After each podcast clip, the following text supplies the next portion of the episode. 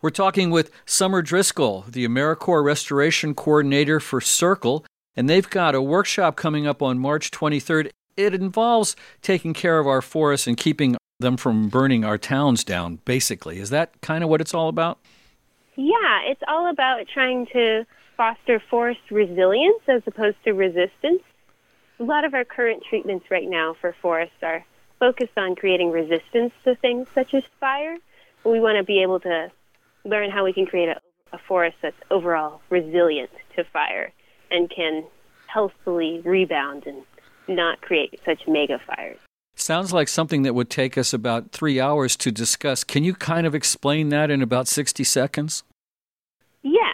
So we're just taking a look at historical data from forests in 1911 and comparing them to forests in 2011 and seeing what the difference is. And the main difference is that there has been fire suppression since 1911 and our forests are much more dense.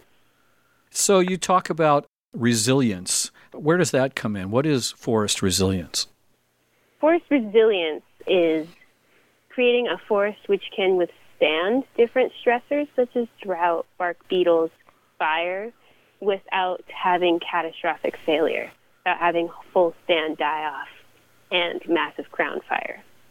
A resilient forest can experience these stressors and rebound much quicker. I would hope that since we've been getting so much water early this year and late last year, that maybe our forests are becoming a little more resilient on their own? Yes, I would I would hope so too.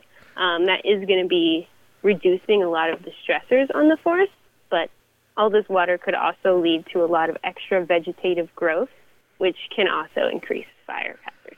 So we're kind of darned if we do and darned if we don't in that case.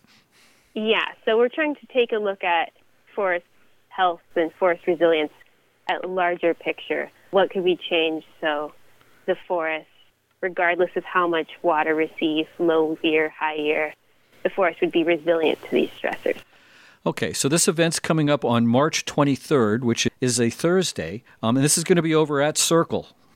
Yes, it's going to be in our downstairs conference room at 1 p.m. All right, so how do people get information about this? I guess it's go to the, your website to start with? Yes, the SYRCL website um, event calendar would be a great place to start. And if people are computer challenged, is there a phone number they can call to get more information? Yeah, they can just call SYRCL at 530 265 5961.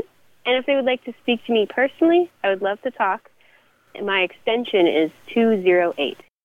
So, who else is going to be participating in this aside from members of SYRCL? Uh, we have a lot of outreach to community members, also other members of the AmeriCorps program, part of the Sierra Nevada Alliance, will be joining us, and hopefully they'll have a lot to bring to this conversation. Explain to folks what AmeriCorps is. AmeriCorps is a federal program where the federal government sponsors and facilitates nonprofits receiving help from AmeriCorps members. AmeriCorps members serve a generally an 11 month term where they work with this nonprofit and then receive a housing stipend and an educational award in the end. It's a great way to transition out of college and into the working life and uh, receive help with your student loans.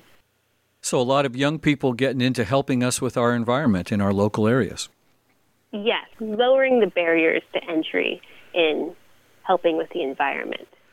All right, so this is all coming up Thursday, March 23rd. Tell them the title of the uh, presentation and then once again give them the website.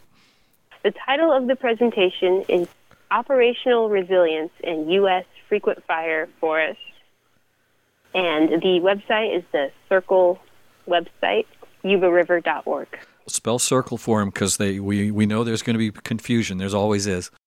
S Y R C L or at yubariver.org. We've been talking with Summer Driscoll from SYRCL. Thanks a lot for all the stuff you guys do over there. Thank you so much for having me.